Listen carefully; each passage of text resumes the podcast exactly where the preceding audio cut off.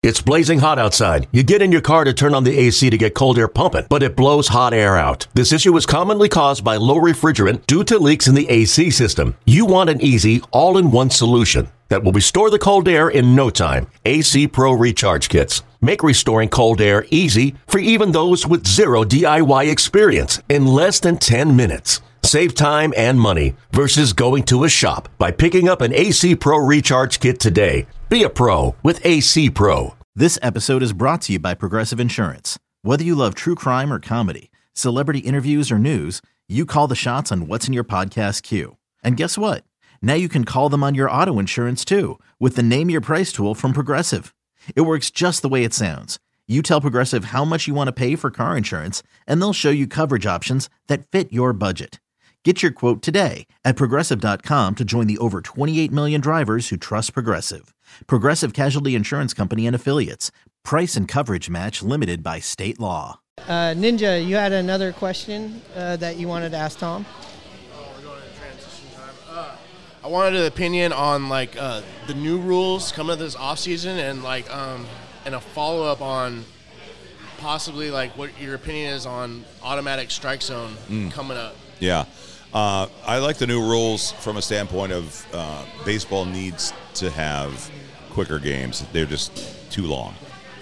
The pitch, the pitch clock rule, I really like. It's going to take some adjustments for sure by the pitchers and by the batters. Um, and then the other thing that I'm not a fan of is the fact. uh, Well, I'm a fan of it in principle about not being able to throw over to first base more than a couple times Yeah. because then you know once you've thrown your allotted times, the, the runner knows he can go, and so um, you know that's a little shaky. They're enlarging the bases. People said, well, you know, what's the big deal about that? I said, well, you know, three inches can mean the difference between a successful steal and getting thrown out, and it should should in theory encourage more stolen base attempts, which has become kind of a lost art. You know, you know, you used to have guys getting 60, 70, 80 stolen bases. You know, Rickey Henderson getting 100. Now maybe 40 is the tops. You know that you see usually. So I think it'd be fun to get the steal back into the game, and then um, what was the follow up on the uh, oh the automatic balls and strikes? I I I don't I I mean I see the value in it because you know there are missed calls. I mean, just for example, like how Julio Rodriguez was getting jobbed the last year at the beginning of the season by just terrible calls.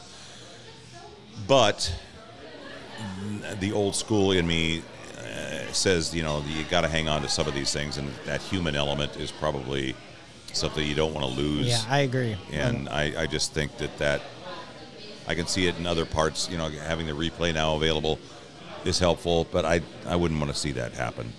Baseball sure has changed, Junior. Yeah, the hexagon replaced the diamond. And can you imagine facing three pitches? Emerson on base.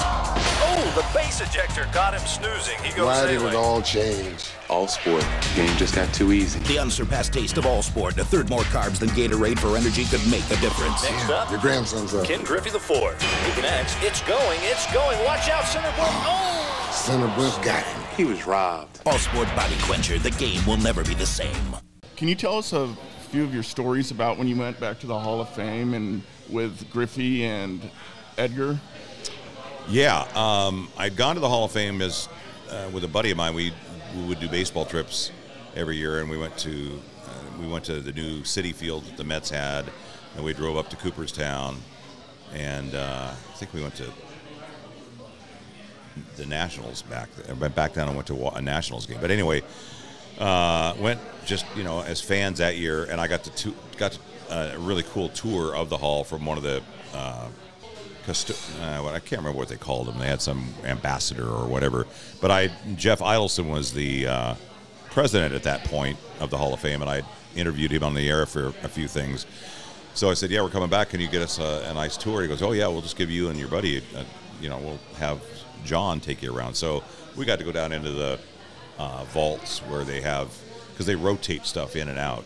Um, so they have all these drawers that pull out, and there's like you know a Babe Ruth jersey, or there's someone's gloves or spikes, or um, you know hat that some like Roger Maris wore or whoever. And so it was really cool to see all that.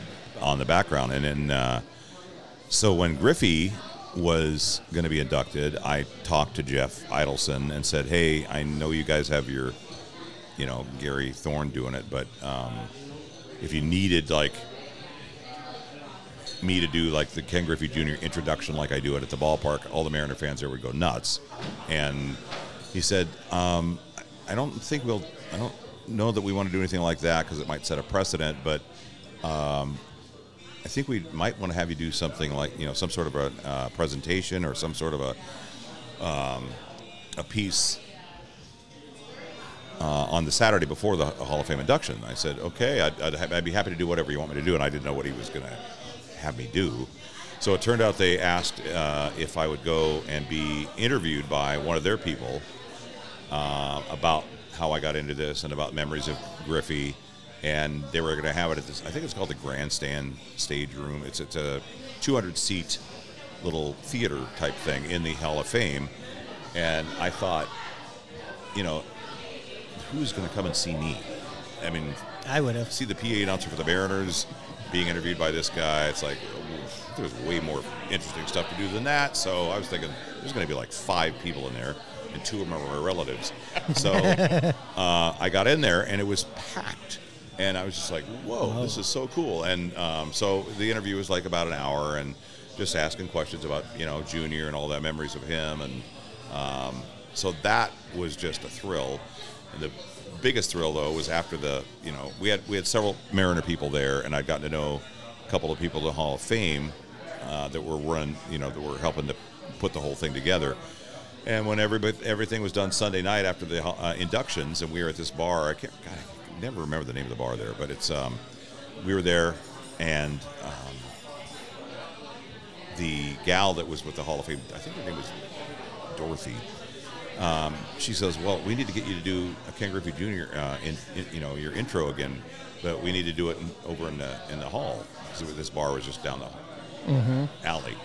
I said, "Well, it's closed," and she goes, "I got a key." so about ten of us marched down the alley into the back entrance of the Hall of Fame, and after hours, went up to where his plaque was hanging, and all of us stood in front of there. And then on cue, I said, Ken Griffey Jr. And uh, so that was really cool. And then we reenacted it a few years later with Edgar. They asked me that year to kind of host a um, on-field roundtable uh, about Edgar.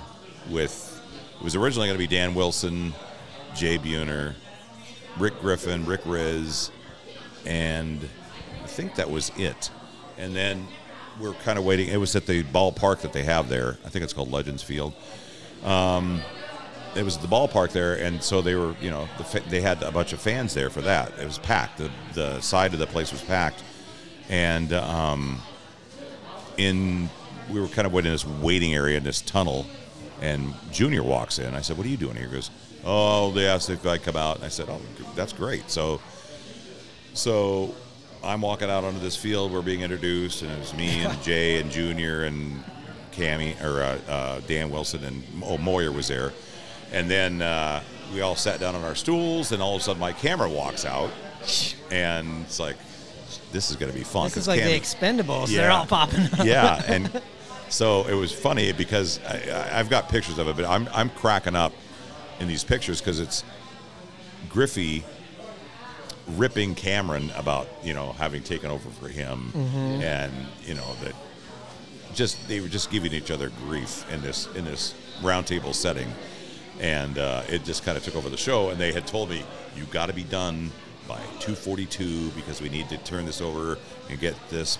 You know, the ballpark has to be cleaned out by that time. So, blah, blah, so I'm like looking at my watch, going, Shh, "These guys are going to talk." For an no, hour." yeah, you don't know these And guys then- well enough. And then Moyer, who is like, uh, you know, wind him up and let him go. And you know, he'll ask him one question, he'll talk about you know 20 minutes.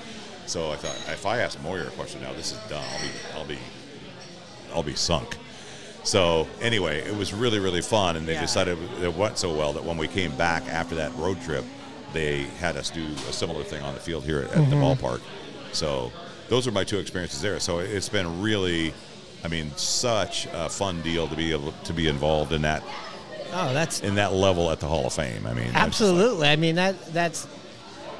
I can't even equate to Yeah, what if you- that felt like to be up there with like you know our heroes, and I'm sure you look at Mm-hmm. them. I'm sure your it's your children's heroes, and just like, I mean, where do you go from there? Yeah. For me, for me, Well, I was lucky enough to go to the Hall of Fame many years ago when we were back there, and uh, not, not the ceremony wasn't going on. But if you ever get a chance, go back there. Oh, it's yeah. amazing. It's the best. It's absolutely the best. And the first time I went with my buddy, uh, there's a hotel that all the players stay at during the Hall of Fame weekend, Otesaga, and it's this beautiful old-fashioned kind of plantation-style building that has this long veranda on the back, and it overlooks the green of this uh, golf course that's out there, and. Uh, we missed it by two days because the players had just cleared out after the we went got there on a Tuesday after the Hall of Fame weekend induction.